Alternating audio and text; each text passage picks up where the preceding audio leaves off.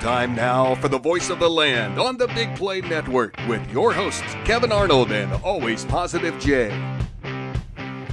The Voice of the Land birthday extravaganza is live, yet pre recorded on your device or on whatever sound thing you may use through podcast platforms like Google, Spotify, and Apple as our producer extraordinaire, who is here behind the proverbial glass. He is back from Disney. That's why we were off last week. He is back. Somehow he made it to Disney and had an audio impact, let's say, on the most magical place on earth.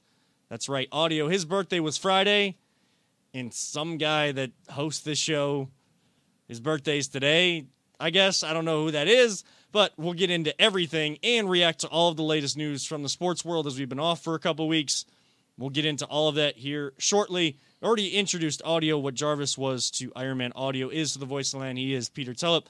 I am joined by always positive Jay on the other side of the table. What's going on, guys? We got a lot to get into, and we might as well just get right into it. We are, of course, are proud to be a part of the Big Play Network and brought to you by Vector Technical. They'll get the right person in the right job the first time. You know, we've been putting up, putting together our new house, and uh, over in Willoughby, been going to the Lowe's over uh, off of Euclid Avenue, pretty close to our house where we where we bought one, and see the Vector Technical. I've been seeing their offices a lot, and people going in there, and more information on them to come through our commercial breaks, but people are taking advantage of their services and make sure you reach out to them or hey if you're in lake county they got an office right there over in uh, over by lowes off of euclid avenue across the street from where target and movie theater and all of that stuff is. So good people over there at vector technical. We can't thank them enough and we got to be better about getting our clips up because they um, they are proud to sponsor us and we are proud to have them aboard and we want to do right by them as much as we can. Starting off, we'll do a little bit of the prayers and well wishes just because it's relevant to the show. Uh, the m- main one that I have, guys, is the uh, one of the original voices here on the Voice of Land. That is Nick Paulus. Uh, luckily, he's doing okay, but he posted on Friday night that he did get into a car accident. Unfortunately, somebody sideswiped him. He was trying to get on the highway, leaving work, uh, leaving downtown, and then um, I know he just posted right now on on social media. He did have a family member pass away, so um, you know we're sending our best out to out to Nick, one of the guys that, along with myself and, and then you know Peter jumping on and now Jay, still an integral part of what this show has been about, what it is about, and what it'll continue to be about. So we want we want to send our best out to Nick. Yeah, I mean, Nick gave me the opportunity to come in here and fill in for him with you guys, and yeah, just well wishes to him and his family. It's always rough when you lose someone. Yeah, and I mean it's not uh, it's not not the fun stuff to to talk about. I mean, Peter, do you have any from your standpoint? Uh, uh, any well wishes out to the Mentor Cardinal Marching Band for their performance well, at Disney? For, yeah, first off, I do want to you know send out my uh, condolences to Nick's family and you know and prayers to him for you know, the act, getting hit like that on the freeway. That's that's never fun. You know, it's you know you have the injuries, you know, any potential injuries to worry about, but then also just to have to deal with the insurance and everything yeah. else is just a, a, real headache. And then to lose a family member on top of that just is, you know, uh, condolences to him and his family. Um, a little bit brighter side, Mentor uh, Cardinal Marching Band. They the Fighting Cardinal Marching Band did a great job down at Disney this past weekend. Uh, they got a lot of accolades from the uh, the staff down there and a lot of the fans. Uh, a lot of the people at the uh, at the Magic Kingdom were really impressed with the job they did. So it was uh, it was good. Honestly, the uh, my my fears and uh, about being on a bus with a bunch of high school band kids for you know two like full straight days. the kids were great, well behaved, really you know made made the city of Mentor proud. So I mean, when audio's on the bus, you're going to be on your behavior. Yeah, you got to be you got to be on your behavior. We'll get into a little bit a little bit of that at the uh, at the end of the show. We'll do. We kind of did a preview. We try to help give at least uh, you know we try to help give audio some tips for how to best experience Disney World. And I know that they also celebrated Peter's other son. We we got Jacob in the back right now, but Joseph celebrated a birthday at Disney World too. So we'll get into all of that towards the end have a little bit of fun at the end of the show. Of course, uh, again, we are pre-recording this earlier in the day. You know, with birthday extravaganza, people got birthday weekends like Peter does, and Oh, I had a double this weekend. you Actually, do you- with Tiffany. Tiffany, and then it was my nephew's birthday yesterday. Your birthday today. Did you get him some soccer stuff? Like, you, like Uh, talked we're about? going out next Saturday. next Saturday. Okay, uh, make sure I get a picture, whatever uh, whatever he ends up picking out, because I'm sure it'll be be great. You decide on the store because uh, you tweeted at me and uh, other people responded too, like best places to get some soccer gear around here. It, I, it's whatever one's closer to his house when I get there. To be honest with you, Okay, all right. I mean, there's there's a lot of good ones, and I mean, especially you talking about where he's he's at. Um, you're getting into more of that soccer area, or at least close proximity proximity to uh, to where some of those stores might be. So you're going to get some. I think he's going to get something real nice for his his birthday. oh for sure. So a big birthday weekend. We got family stuff to take care of. So we're doing this earlier in the day. So we are pre-recording. So if you do leave us comments, if we're watching alongside you later, we will try to answer back that way. And if Otherwise, it seems like we're missing out some breaking news that happened, yeah, it's because we didn't know. yeah, that's because. And to be honest, we don't care. Always, unless it's something absolutely breaking. Eh, you know, we'll, we do have some news that uh, did break this week and uh, over the last couple weeks with a, a team that's in their off season right now. We do need to touch on them. We'll touch on the Guardians because hey, their It's season almost time. almost time. This Thursday, we will uh, make sure to preview that a little bit. So, uh, we'll touch on the crunch. We'll give everybody an update on the crunch if you haven't been following along. Uh, some good stuff going on with our our friends and our partners over there with the Cleveland Crunch as well. But the team that's in the thick of things right now, coming down the stretch, only a couple games left. I'll be there tonight. Houston in town for the Cleveland Cavaliers. They are trying to lock up the four seed. I believe they got to play the Knicks still next or this coming Friday. So a big game at home there for the Cavaliers to try to. They're I think their magic number right now to get a playoff spot. And, and when people are saying magic number for a playoff spot, I'm believing that is top six. To get that top four, to get that home playoff series in, in round one, a little bit more work to do. Who knows? It could be the Knicks. It could be the Heat.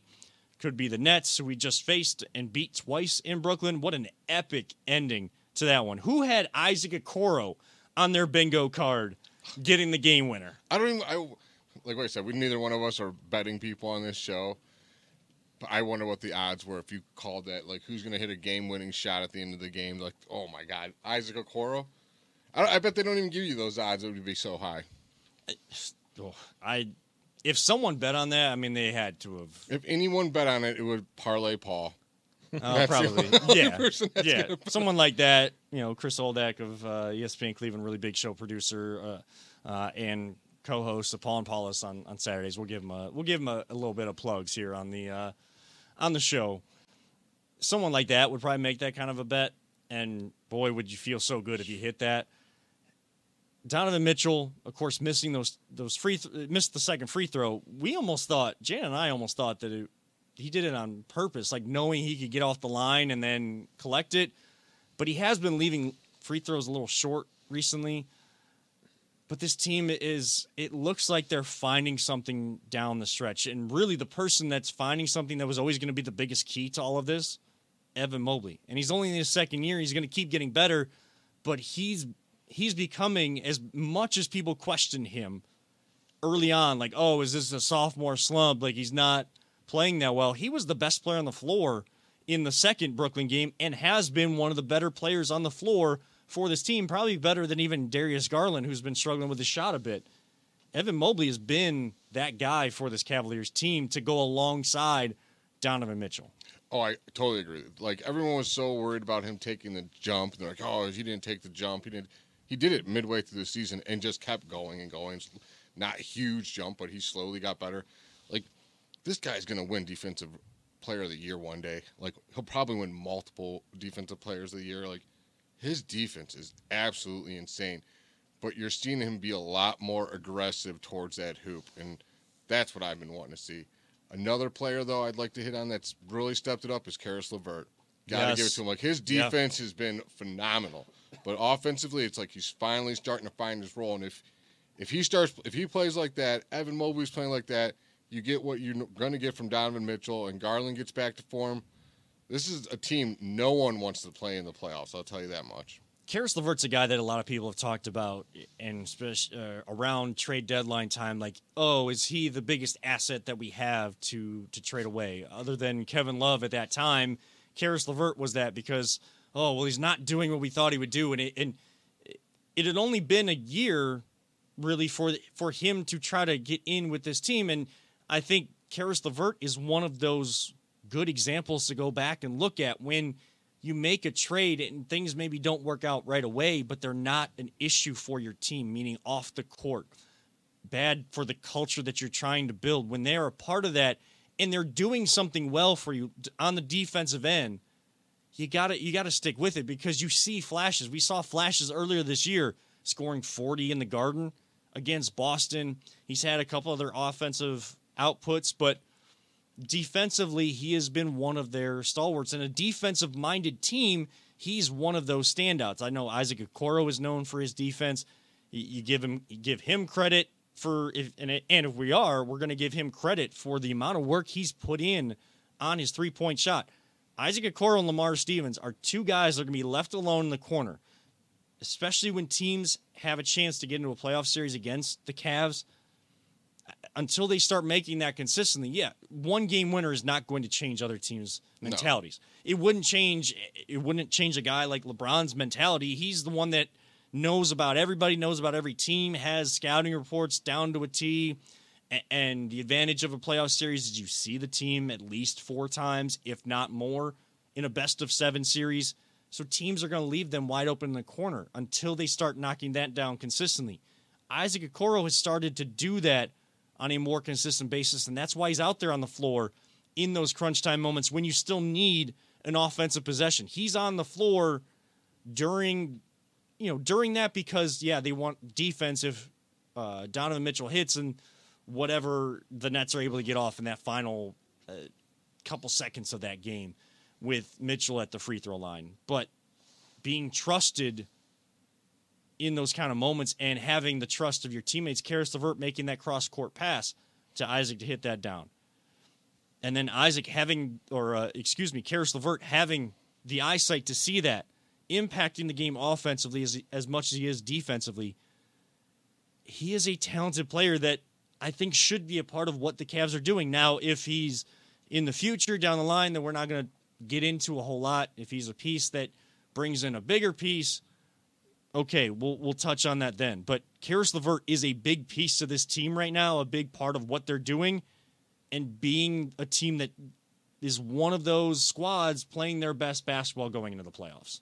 Oh, I totally agree. I, I'm I'm so excited for them to get in this playoff run, Kevin. I don't know what your expectations are. When I'm done, love to hear them, but I'm so glad that they're getting locking up the four seed because home court for this team is very, very, very important. And if we match up with the Knicks, or is it Brooklyn was the other one that possibly we might go against? I mean, I would say that probably the Heat have a better chance. That's what you know. ESPN... Of the three, I would rather not play the Heat because they have the playoff experience. They don't yeah. scare me, scare me by any means. I still think we'd beat them. Yeah, people scoff at the whole Heat culture thing, but there's there's a real essence to that. It's not just it's not just hearsay or cliche. Like heat culture is what you just said. It's effort. It's, it's effort. effort it's playoff experience in the playoffs. It's, yeah. just it doesn't matter who they have on that squad. It just heat culture is just the Pat Riley way. Like he's that's what it is. But yeah, I, I'd rather not see him. But I still I see us definitely winning a first round playoff series, and who knows in the second round. Like we haven't seen what this team does when, like you said, you go up against someone day after day after day, and Donovan Mitchell's got a proven track record in the playoffs already. Mm-hmm. Evan Mobley keeps getting better. Caris LeVert's finding his way. Isaac Okoro's hitting game winners. Like, let's go, dude. I'm ready. I, am absolutely ready for for playoff basketball. And are you bored with the regular season yet? No, I, I kind of. I'm. I'm not bored, but I'm, I just want the no, playoffs to start. I can't wait for them. I have not watched as much. Eh, been like watched as much. I've tried to like keep track. I get the the updates. I try to tune in to a little bit of the radio broadcast as as I can, but I haven't watched as much NBA basketball this season as I usually do and as much as I would like. But that's not because I'm bored of the regular season. It's Because you're a slightly busy guy these slightly days. busy guy. Just a little these bit. these kind of days, and only going to get busier as uh, the the next month ticks away before Lincoln Alexander shows up in the in the world. How about you, Peter? How are you feeling about your Cavs getting in these playoffs? I, I'm actually really looking forward to it, and I hope I can actually see some of it. So, Yeah, I mean that that's one of the problems is even when it's on Yeah. NBA TV, it's blacked out in the area. So we're Oh yeah, you can get the Bally's going. nope. Oh Uh, we'll, we'll we'll get there. We'll we'll get there. no, We- I have a different beef. You have no idea what with them right now. Oh boy. Well, we can we can touch on that as as we go. Uh, you mentioned expectations for the playoffs. I mean, they have to at least win one playoff series. Uh, I Oh, yeah. I think that they're at that level. Not just getting the playoff series experience. I think we're kind of past that point. It's the next step, winning one playoff series, and really doing eh, making a bit of noise in these playoffs. Whether that's whether that run ends in the second round or or more, whatever that might be. This team it needs at least needs to win one playoff series. You need to take advantage of the home court advantage if you're able to get that. They're 47 and 28 right now, almost 20 games over 500, five games ahead the Knicks for the uh, for the five seed. As I as I look at these standings right now, uh, the Heat are a game and a half behind the Knicks for the five. The Nets are two games back and only a half game back behind the Heat for the uh, number six seed. So uh, tightly contested. I know it's tightly contested out out west as well. I, I, at one point, the sixth through the thirteenth seed, or the bottom part of the West standings, were all within like three games of each Who other. cares? They're all gonna lose soon anyways and be I- gone. I know, a but- bunch of bums. But the East is definitely the more dominant Oh, for sure. conference. But there's still, dude. But the competition has been a lot. It's not just teams running away with it. Is- Are any of these this year. teams like the Warriors were in the past, where there's 73 teams, or all those other teams looking at the Cavs when LeBron was here? There's no team I don't see a Michael Jordan Bulls standing in our way. There's no super team out there that's just like, no, well, they're in trouble. The Suns, I thought were. They became one when they got Durant. I was like, ooh, they're tough. but like that's gonna- hurt. Exactly. Where's he at right now? He's hurt. Oh, big surprise. Uh, uh, like it, I mean, as much as the he's ac- Mr. Glass. That's just what it is. as much of an accident as it was, like it's still he's still hurt again, and he's And not. best availability, is your availability? and he's not available. So if he, I mean, if he comes back and somehow he's healthy, he is one of those great players. You could just plug and play him on any team because the way he plays, he's a stretch four, and he could play defense. He can pass. He can bring it up. He can shoot. He does everything. You can plug him right in, and that's what scared me about that team because Devin Booker's the truth. But here's the other problem with them is CP3. Is he going to stay healthy? So you got two questionables there. So Yeah, even this super team that I could see forming Mm-hmm. is questionable. And then uh, the Warriors in the West, they're probably the other strong team. They're questionable. And we all know that the Denver Nuggets are going to choke eventually in the playoffs because that's what they do. I mean, we'll see. We'll see what I mean. Jokic up for another MVP. What I think third straight could possibly be this season. But hey, Yeah, the you, MVP is a stat stuffer. But if, but if you're an MVP, you ultimately help your team get it done. And LeBron had to go through a few years where he didn't, but he he got it done. Uh, other players in the history of this game have gone through the same thing. Jokic and the, and the Nuggets, if they're going to do it, they got to they got to do it, and they got to take advantage of being one of the better teams in the West this How- season. Uh, Memphis, you know, like that's a good young squad, but all the issues off the court. It's going to be maybe one of the more we'll see how the games play out, but maybe one of the more compelling NBA playoff runs, as long as it goes, but maybe one of the more compelling runs of, of playoff basketball in the NBA we've seen in a while. yeah, I liken this playoff just like the college Yeah. right now, where it's like no one has any idea who's going to win this. All number fours are all or all number ones are gone, and it's so close. All the teams are closer than what people think. Yeah. and I I think the same thing in the NBA this year. Like Cavs, I think could beat any of these teams a seven game of seven, but 76ers are the one team that I would be nervous about. Be honest with you. Enjoy it, Cleveland. Playoff basketball is coming back to Rocket Mortgage Field House in Cleveland, Ohio. But, Jay, you mentioned the NCAA tournament. We will touch on that next after a short break and, of course, give a shout out to one of our favorite teams here in the city, one of our partners, the Cleveland Crunch. We'll do that next, right here on this birthday extravaganza, the, uh, the Voice of Land on the Big Play Network. Whether you're looking to hire new talent or start a new career, Vector Technical has you covered. Vector Technical is a 28 year old staffing firm that has helped thousands of job seekers advance in their career with reputable partners throughout Northeastern Ohio. Vector Technical is more than just a temp agency. With an above average hire in rate of one in four candidates, Vector works hard to connect the right person with the right opportunity the first time.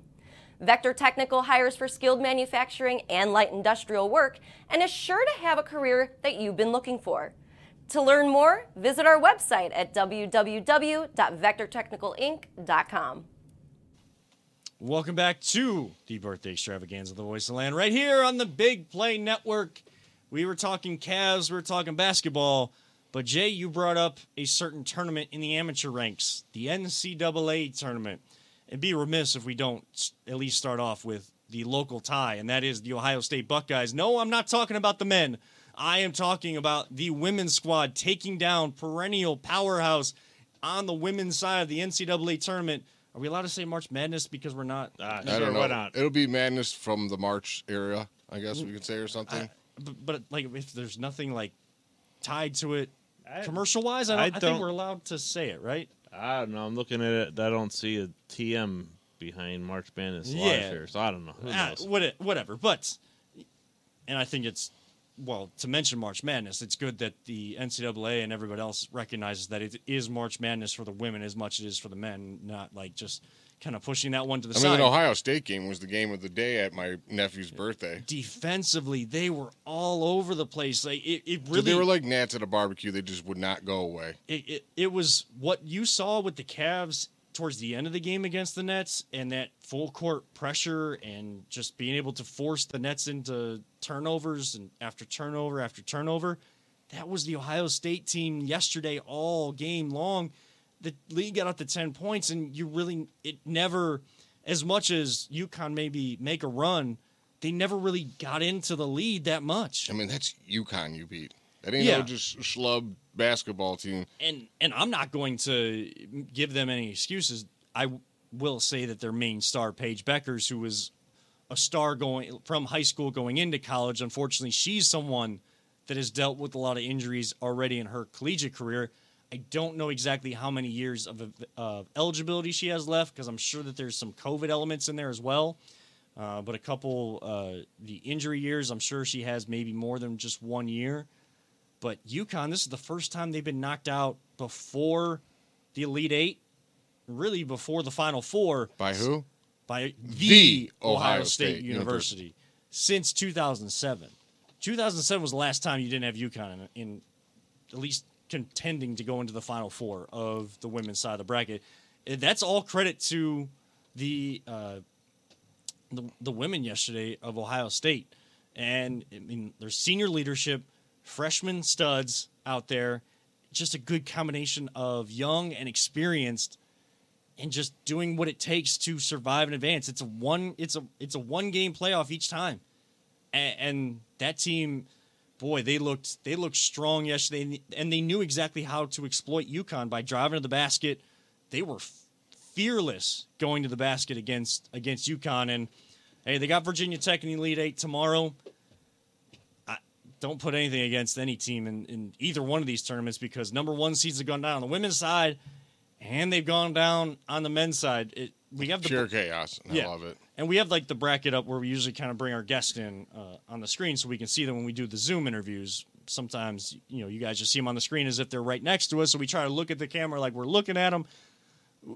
I'm not. Again, we don't put any facade or curtain across what we actually do. We're looking at a computer screen. So when I'm not looking at the camera, I'm looking at a computer screen to see a blown up bracket that audio has been able to supply to us.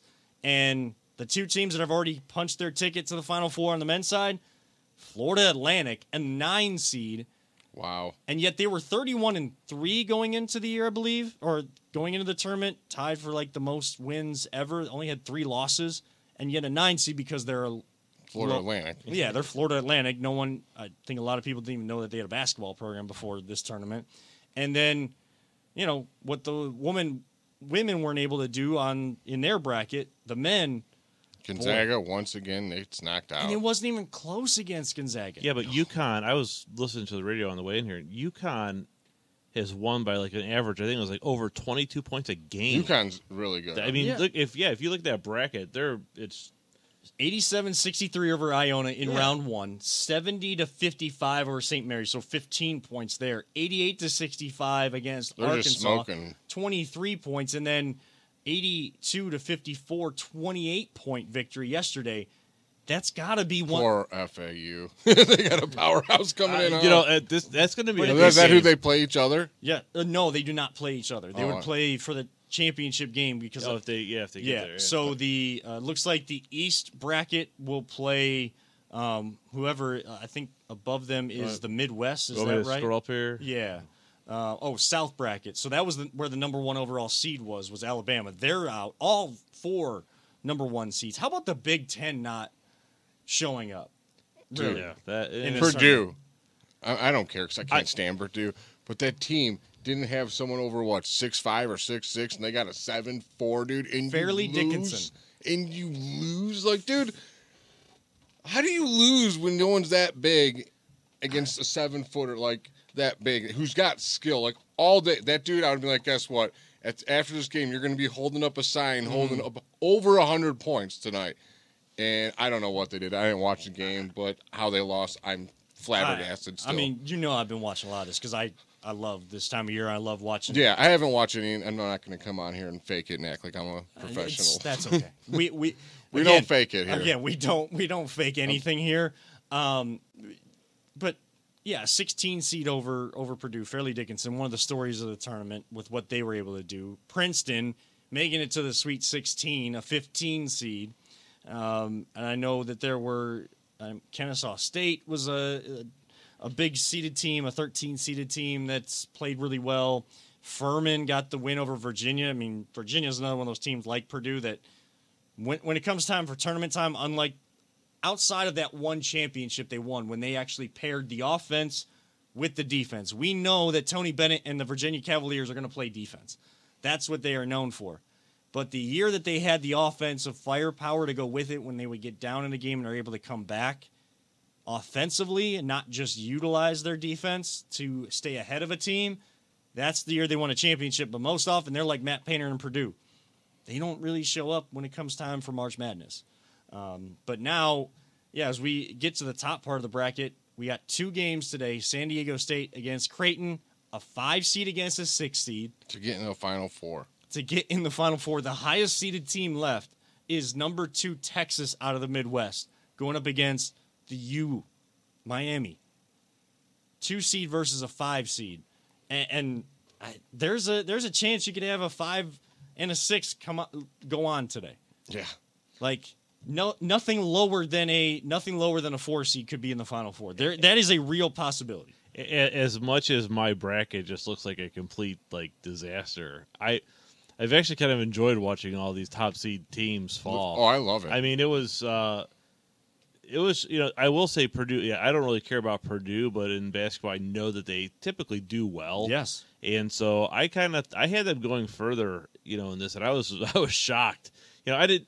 I, I wish Ohio State would would have run, you know, with it a little bit more, but I Ohio State football I love. Ohio State basketball, I don't ever get my They- hopes up on it. I They leave a lot to, to be desired I on the men's yeah. side. Yeah, on the men's I mean, side, there was a but, but the women. There was a you couple know. of times the Ohio State basketball team Oh, was yeah. damn good and in championship games. Actually, I Oh mean, yeah, I Yeah. mean when they had You had to run into Mike Florida, Conley, yeah, who just brought all back their seniors that won the year before. before Greg Oden's career was derailed by injuries, and I know people call him a, a number one pick bust, uh, just like Sam Bowie and when he got picked by Portland. I don't call players that get hurt busts. I yeah, don't like he just that. he couldn't stay he couldn't stay healthy. He was a big man that just he couldn't stay healthy, and but now I know he's in the coaching ranks or, or trying to learn to be in the coaching ranks and still involved in the game. Mike Conley's been doing.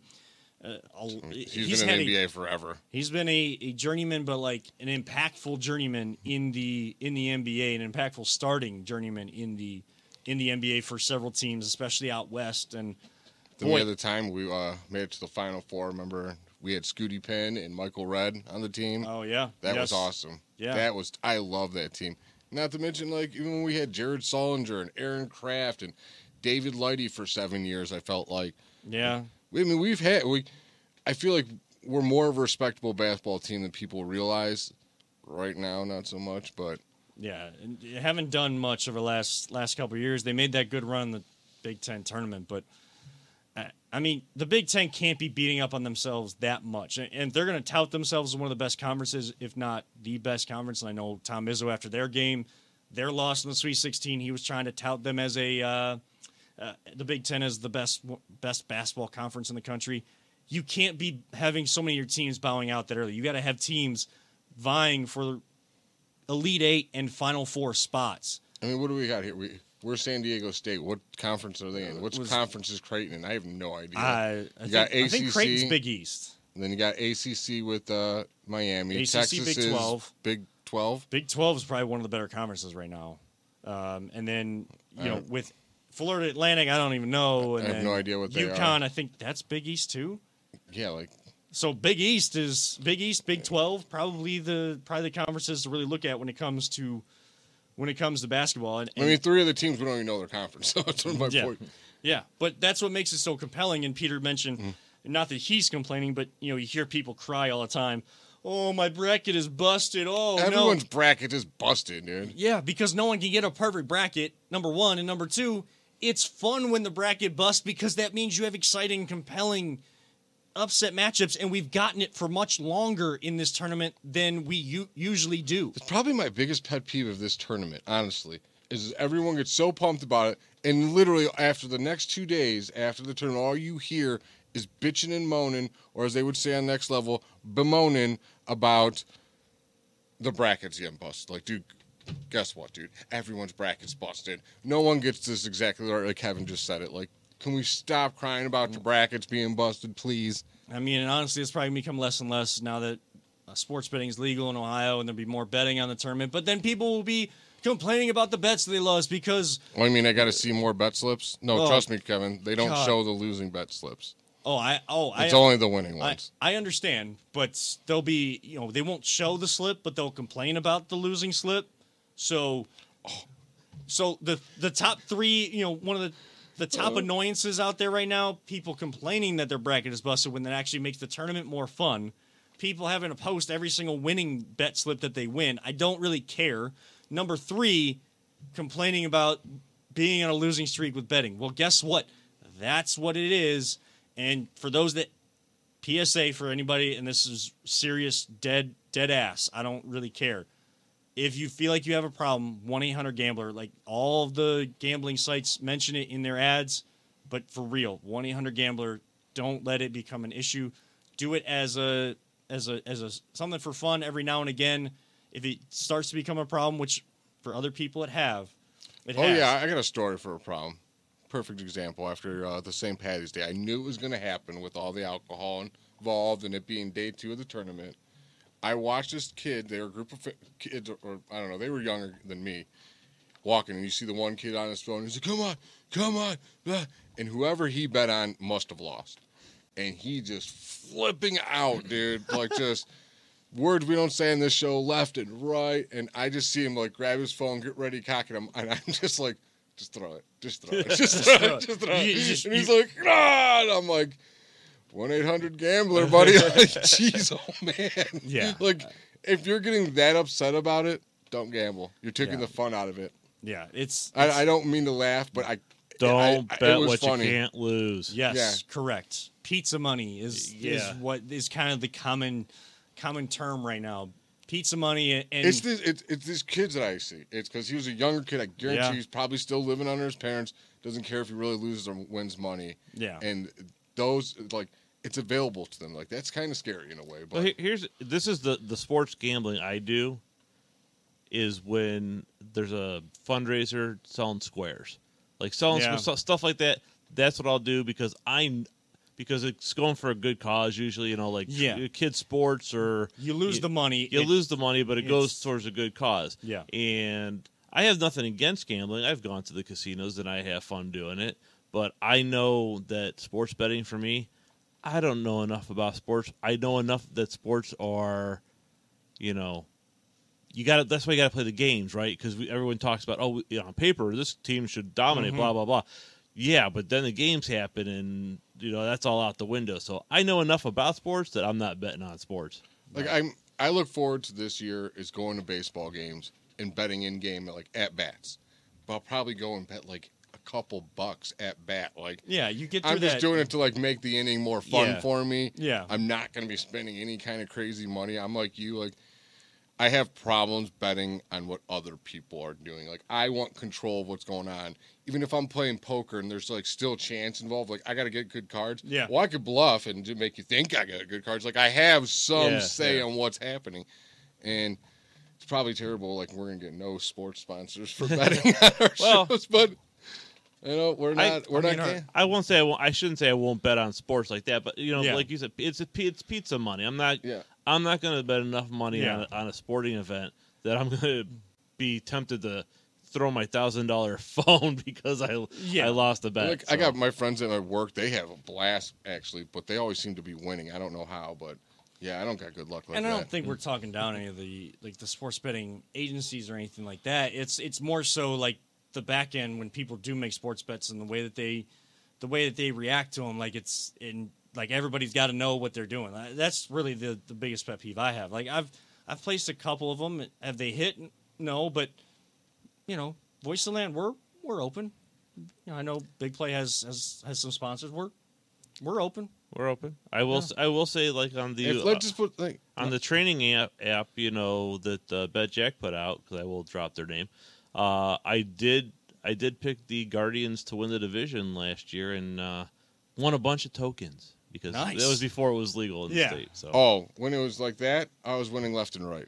I Yeah. couldn't, I couldn't, I couldn't lose. I felt like I was hitting. I, I showed Padone. I was hitting like sixty-five percent of my bets. I'm like, watch when the money gets involved. I put twenty bucks on an app. I lost it all. I was like, ah, I knew it was gonna happen. Yeah, Well, I Ju- think I turned 100, 100 credits into like 3,200 credits or something like that. It was a, it was a good. I was up to like twenty-five thousand in like two weeks, dude. I was nailing baseball, but Yeah. Well, just like the Browns. 1 800 Gambler. One eight hundred.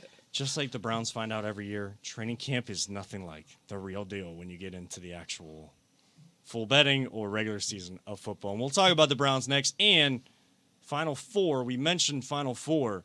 We got a special shout out on the other side of the break. If you need some Voice of Land gear, though, we got just the place to go. Stay tuned right here to the Voice of Land, the Big Play Network. Are you struggling to hire the right talent or maybe even find the right career? Vector Technical makes it easy. Since 1992, Vector has provided Ohio employers with a reliable process for hiring and have helped thousands of job seekers advance in their careers. Vector Technical is more than just a temp agency. We invest time to get to know each client and candidate personally. Vector places people in job opportunities that they are truly excited about. Interested in learning more? Visit our website at www.vectortechnicalinc.com to see a full list of our current job opportunities and to find out what Vector Technical can offer you.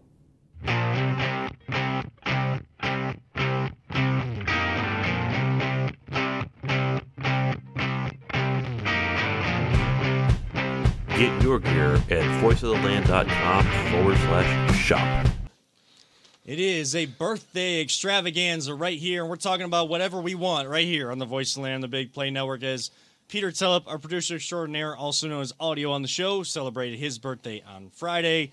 I know APJ, Always Positive J, his fiance and nephew have celebrated a birthday over the last couple days. And again, and it's your birthday today, Kevin. Happy birthday! Happy birthday. I try not to say How that. old are you now, Kevin? 32. I'm not a. I'm jealous. jealous. Yeah, yeah. Me and Peter are like, yeah, yeah 32 year old. Yeah. Yeah, well, you know, I don't. I don't- again, we don't hide I'm gonna be anything. like Palpatine, just suck the life force from me and make me That's younger. fine. That's fine. Sometimes I could probably use that. You know, good good life force suck would Yeah. probably uh, feels like life kind of sucks the uh, the life force out of you at times. But what who isn't having the life force sucked out of them? Kind of the exact opposite. Our very own Cleveland Crunch, of course, LPV Productions, who helps produce this show and produces the live stream games through the MLIS network or MLIS league and their live streaming network. LPV Production provides that. I've been calling the games alongside Mark Munch Bishop, a longtime member of the Cleveland sports media, broadcasting uh, sports talk scene here in Cleveland. And boy, last night, even though I wasn't able to be there on the call, Mark did a uh, Munch did a terrific job, and the team did a terrific job as they got the win 12 to 6 in a wild card playoff. They put themselves in that position. They lost to Grand Rapids a couple times, allowed Grand Rapids to win the division. They had to win their way in against Chicago, and boy, did they do so last night. Mikey Derizic with a big game last night, double dare up top. Admir Suljovic doing his, his thing in the middle of the uh, middle of the pitch. Aiden Bozak, one of their uh, one of their defenders, got them started. Really, Chicago hit them first with that 50 seconds in goal. That's what the Crunch usually do. They're the ones that hit you within that first minute. And Chicago did that on the counterattack. And then Aiden Bozak said, well, you know, I'm going to get our boys back in this and uh, scored two straight goals to put them on top. And they, re- I don't think they trailed or, or were tied after that point. I think the closest that Chicago got was four to three Yeah. just after halftime because there was a red card shown to uh, Kevin Blackwood. Now, Peter, I got to ask you, and I need you to be honest with me because it was tough. It was it's tough to see just through the live stream. You, Yep. you were there live. I know your back was to the actual field, but you were a lot closer to the actual screens of this happening live. How much did Kevin Blackwood hit him? I know that when as soon as you push him after the play, like you're going to get some sort of card, but Yeah. the guy goes down holding his face or his neck. Didn't seem like that intense. The, I actually I actually spoke with one of the refs at halftime too because he asked about that, and we because the other the player on Chicago, they were they were really They were dying. they were well and they were pestering Blackwood like big time. They were Oh, that's going, my dude too. they were going after him. Kevin Allgood Blackwood. Yeah. Oh, that's my dude. He's, Yeah. he's the bulldog of that Oh, team oh, for definitely. sure. Him and McCain Spraglin, like two of Oh, like, yeah. the Bulldogs that come out. Oh, I love those guys. The thing is, uh, it, it- from what it looked like, it looked like Kevin hit him in the face. okay. It was the it was why he got the red card. Um, and you know the thing is, yeah, he when you see that arm go straight out like that, you know a card's coming. yeah. And I think if it weren't, if he would have like hit him in the chest, he wouldn't. I don't think he would have got a red card. But the, I will say this: Chicago, they must have excellent acting schools, because those guys, you know, we were surprised. There was one, uh, there was one play later in the game. I think it was in the third quarter. I can't remember. I think I know the one the, you're talking about. where the Chicago guy falls over his goalie. Oh And, and it's like they, they looked at it's like they looked and they're like oh wait it's my guy I can't All right. I can't like grab my head you know it's like that pause there but it's Yeah. like, better actors on like faking getting hurt Oh. during the play. Basketball players or soccer players. soccer uh, soccer because they've done it longer, but it's one of the things that again keeps the average sports fan, especially here in America, away from the game of soccer and taking that up. Oh, But I'm like when I was watching the World Cup and I'd see these people like barely get hit. They're like, ah! like go down. Oh. Like everything Right. was so dramatic. I don't know what you're talking about. I found it hilarious, dude. I'm sorry. it's All I yeah. could think of is the Sports Center, the Phantom of the Flop thing. I'm like, man, I could just do a whole segment of these guys. so, and I think that's what makes this show great, especially when we talk about things like soccer, where one of us is into it, one of us is just starting to Yeah. relate and understanding why so many people do like it, but haven't gotten into it at that level. You're saying that yeah, you're finding it funny. You're kind of like I know people were also annoyed by it too. Yes, but like the same people, I just part of my promotion of the game of soccer is actually utilizing the the dive what what they call diving or flopping on the ground and acting like they were got the worst injury of all time and then getting up and not even limping showing Yeah. any s- sort of signs uh as long as they know that they got the foul and the person got a yellow card like they wanted they did their job, so now they can get up and they can go play and, and run. I even saw a guy last night from Chicago. It was a it was an even tackle. They didn't call a foul on it, which was good. But the guy goes down, he's hurt, and the crunch. When you have the ball, you have every right to continue to play. You don't have to kick it out of bounds. You don't have to take that good sportsmanship mentality. If you have the advantage, You go. you go. And in a game they're going to do it to you. it, it- they're going to do it to you. And, and it was a close game, so the Crunch were still in the thick of things. They're trying to win this game. It's one game, and your either season ends or it continues. And Not got- to mention, dude, like we're talking, Who knows if that dude's faking or is he, is he hurt? He He was You're not de- going to let him fake you out of a goal situation. So that's what's so funny is I know he was faking. He was writhing on the ground in pain trying to get the foul call. He didn't. And as the camera, as the Chicago wins possession back and quickly pans the other way, they don't kick it out of play either. They keep going because that same guy is running like, you know, nothing ever even happened. So it didn't work. He didn't do his job. So soccer players don't have Wolverine healing skills. Mm-hmm. How they act like they do, but uh, man, they yeah. go fast. But again, when I promote the game of soccer, I use those kind of moments saying, I know it frustrates the average fan. I know that's what's putting you off of it. But as a deep rooted soccer fan, and I've had conversations with other deep rooted soccer fans, it is frustrating to us too. And when we coach younger kids, we make sure we don't coach that like other clubs and other youth organizations are. There are teams that my teams faced where their kids did this. This is like U9, U10, whatever. There are organizations that taught their kids this type of stuff. And I get it because it is part of the game. And if they're going to be talented enough to make it to higher levels, like it's still going to be part of it. But to get it out, start it at the youth level. Coaches, stop showing kids that this is okay. It is not. If they truly get fouled and get hurt, that is a deep rooted concern and something that, you know, if they're on the ground and in pain, like you you go out there and you take care of them. But if you're telling them to go down and grab at their shin when it looks like they got maybe touched on the foot, or they're grabbing at their uh, their arm when it looks like they got hit in the opposite shoulder, like stop.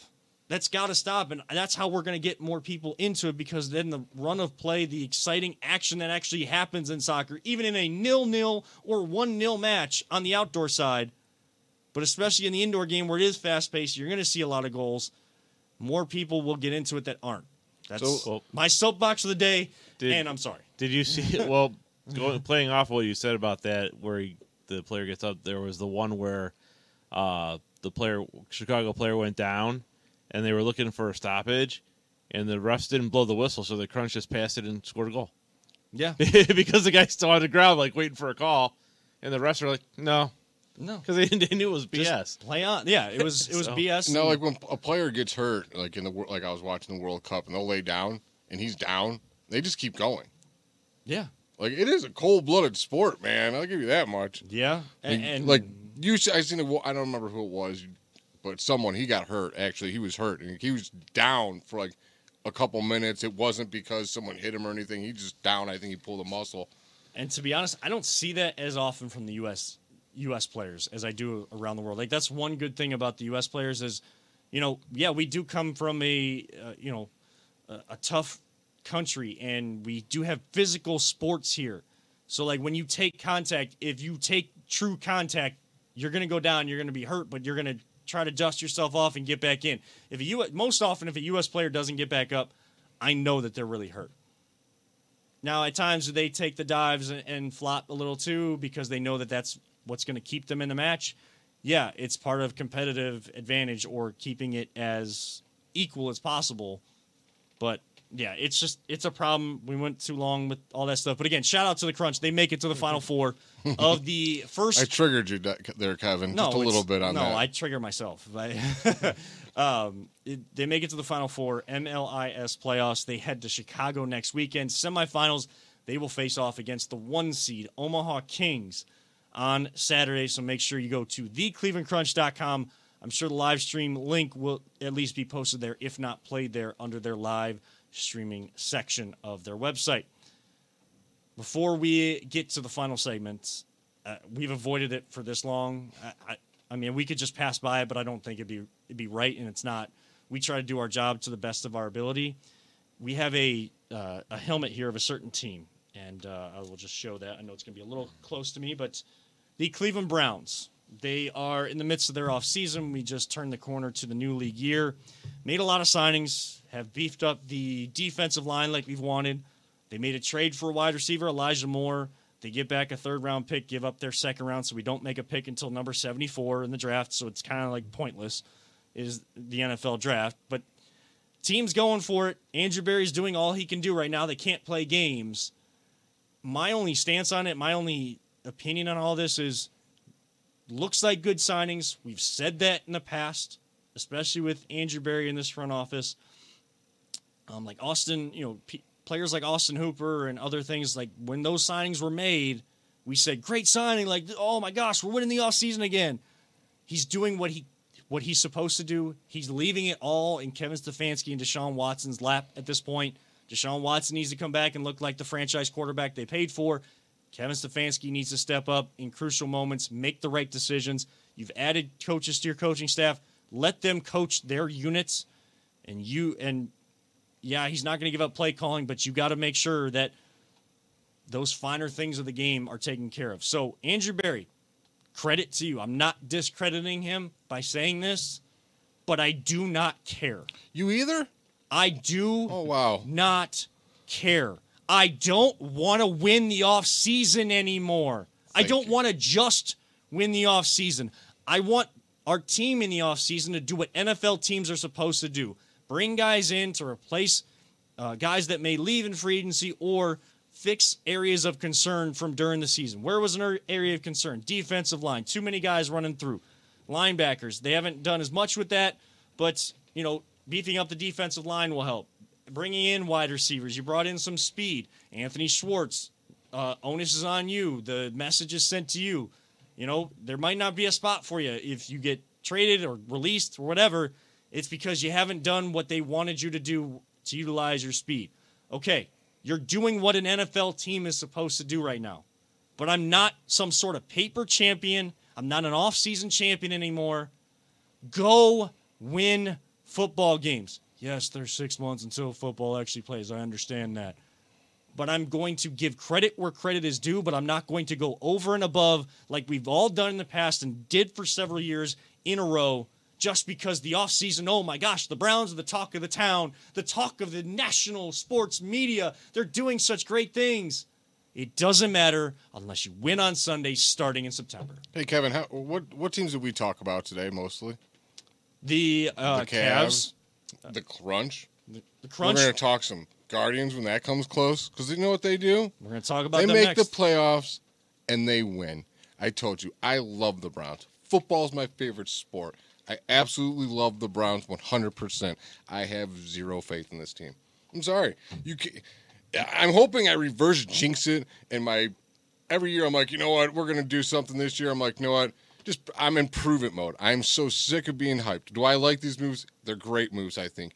None of them are like superstar studs, but they they plug holes that we needed yeah. for sure. And I congratulations. Don't care.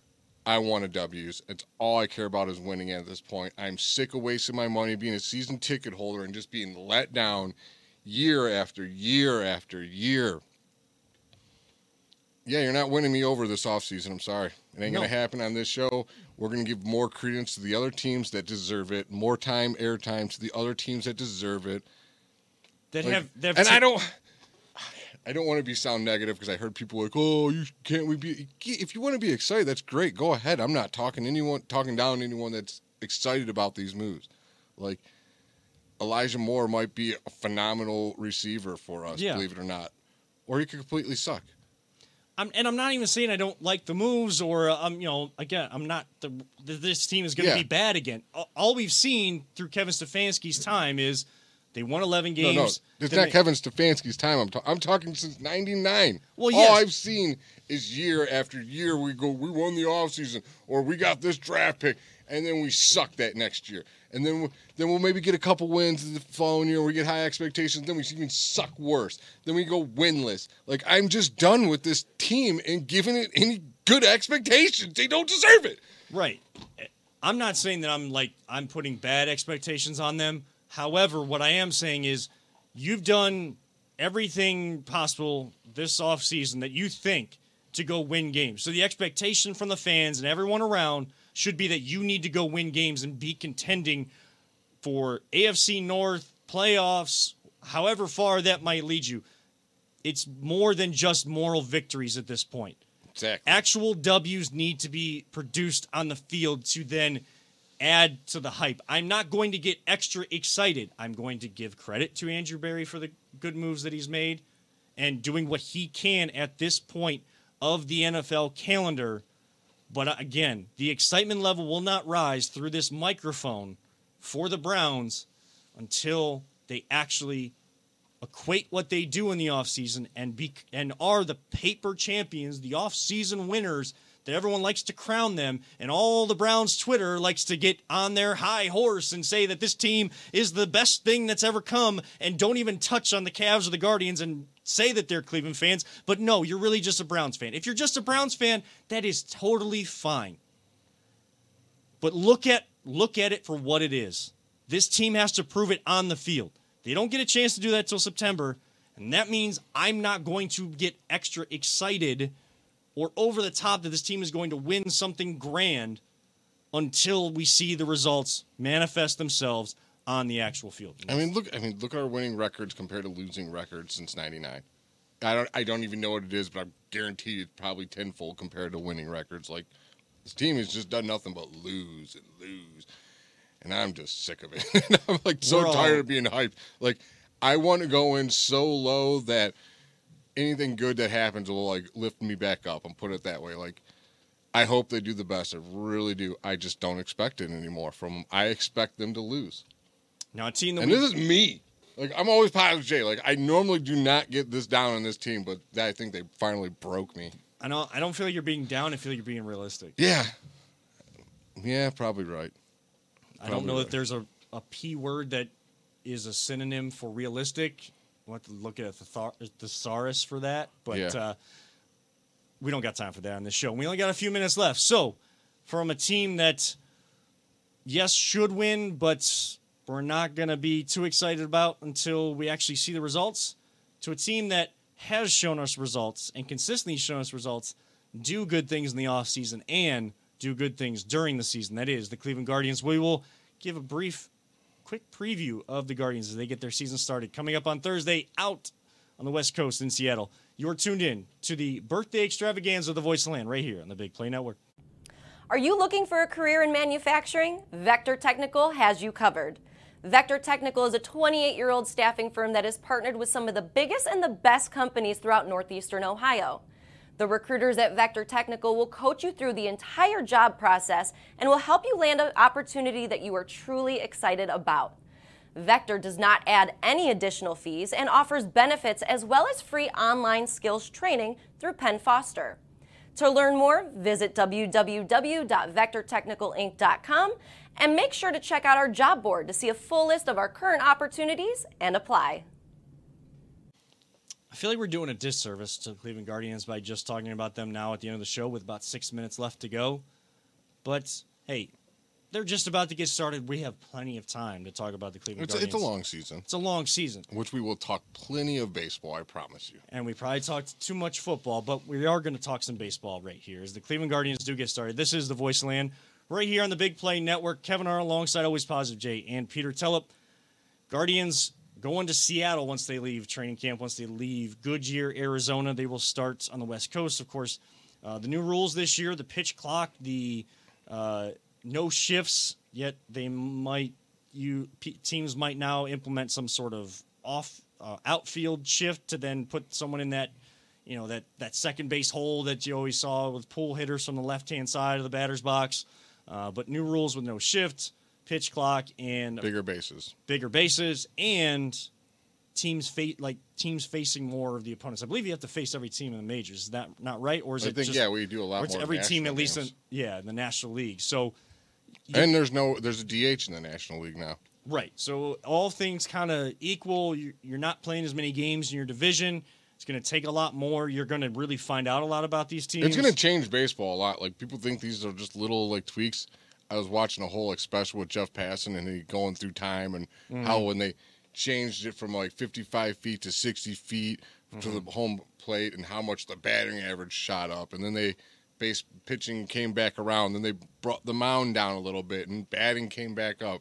So it's going to be a lot different. I think jose is going to benefit from that shift change a lot. Like our team definitely had a lot of shifts against us i felt like Yeah, and having Josh Bell behind him in that cleanup spot, um, then having Josh Naylor in that five hole, I think, I think the length of the lineup is a little bit better. And then, of course, with some of these rules, I think it aids to what the Guardians try to do. They try to play small ball more than hit it hit it out of the park. I mean, we've we've said it many times on this show. Other people have said it. it's not a new take. It's not a fresh take. Baseball has been strikeouts and home runs. Yeah, I, and yeah, chicks dig the long ball, you know, I don't want to see a guy going up there like striking out four times then just because he hits one 465 foot home run. I want to see what the I want to see baseball get back to what the Guardians do. They hit they hit some home runs, but they hit doubles, singles. They keep the They're rallies so going. fun to watch. It's just fun. It's a fun they- brand of baseball for sure. and they do the little things. What what are your expectations for this team this year? Um, World Series, dude. I believe it. Okay. I, I mean, I I know that they need to, and this is this isn't coming from me. That this is coming from the Guardians because I know that this is a message in their clubhouse. We got to do better than we did last year, but we can't bank on starting the same way we did last year or playing the exact same way and having the season play out to get to that position and then end the season better. That that's all being talked about, and it's a team that when they bring guys in, they they buy into the culture. We talked about heat culture earlier. The Guardians culture is that guys want to play for Terry Francona. They want to play for this this coaching staff. They want to play with some of these guys that have already been here: Shane Bieber, Jose Ramirez, Josh Naylor.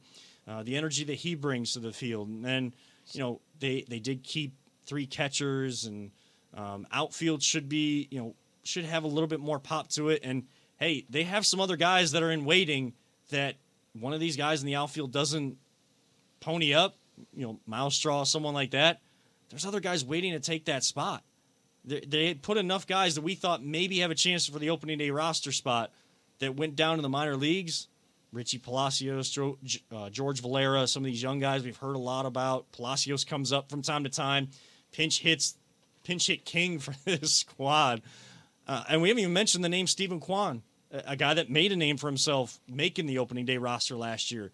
So many young guys, but – they've gotten the taste that we wanted the Cavs to get last year and we want the Cavs to get this year. They've gotten that taste.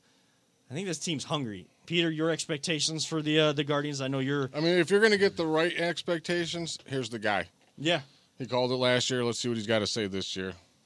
I I feel that they're at least going to get into the AL- ALCS.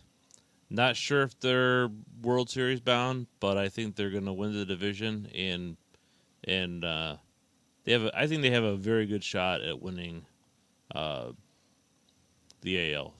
See, I, my World Series expectations comes from everyone's like, oh, well, Kwan and Oscar Mercado and Gimenez and Rosario. Yeah, Oscar Gonzalez. sorry, Oscar Gonzalez, uh, come back and go back to like what they were. No, I expect them to take a jump.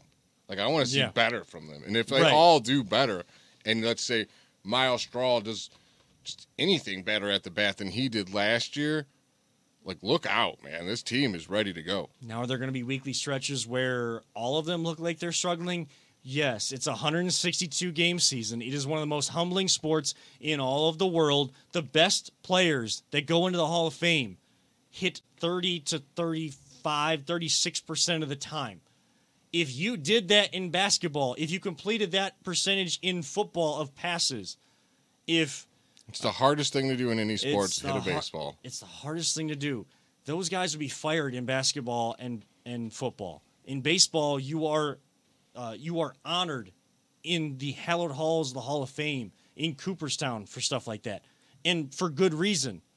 So yes, there's going to be rough stretches for for this team. Every team's going to go through them, especially facing teams they don't normally see. You don't have as many scouting uh, scouting things on them and heat maps for for pitchers, knowing where guys like to try to exploit you, where to what heat spots to avoid for hitters. Hitters knowing what a pitcher likes to do in certain counts. All these analytics that should be in baseball and have been in baseball for a long time.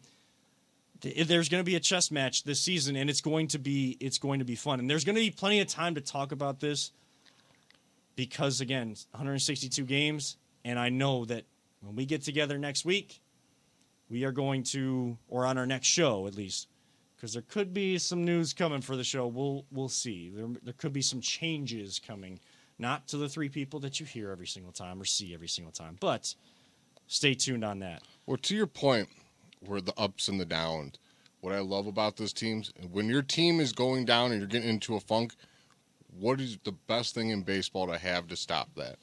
Is an ace pitcher. We got two of them. We got two of them, and hey, if we can get a couple guys to get back to form a little bit, we could have a another one of those deep rotations. I mean, come on. We all know some guy that's going to come up out of nowhere is going to end up in our pitching, starting Yep. pitcher, and, we're like, who is this kid? They printed another pitcher that's going to win a Cy Young in a Yeah. couple years. Yeah, and don't bring your, you know, what what what are they going to do with Shane Bieber or trade Shane Bieber stuff to me. I'm not I'm not talking about that until we absolutely have to. We understand the contract situation, the money situation, and where the Guardians usually go with that with star players when that contract comes to the point of can't do arbitration anymore. They're on their last year of the deal, mm. whatever that might be. I'm not touching that right now. Enjoy them while we got them. Enjoy them while we got them, just like the Cavs, just like the Crunch, and Hopefully the Browns. Maybe one day the Browns. but that's going to do it. I know we talked, we would do some Disney World stuff, but, you know, we've already gone long enough for us. Peter Dole Whip, fantastic Disney World. Yeah. Right I, time. I Quick, love uh, I love Dole Whip, and you know, quick 10, uh, uh, t- quick uh, rating out of 10. twelve.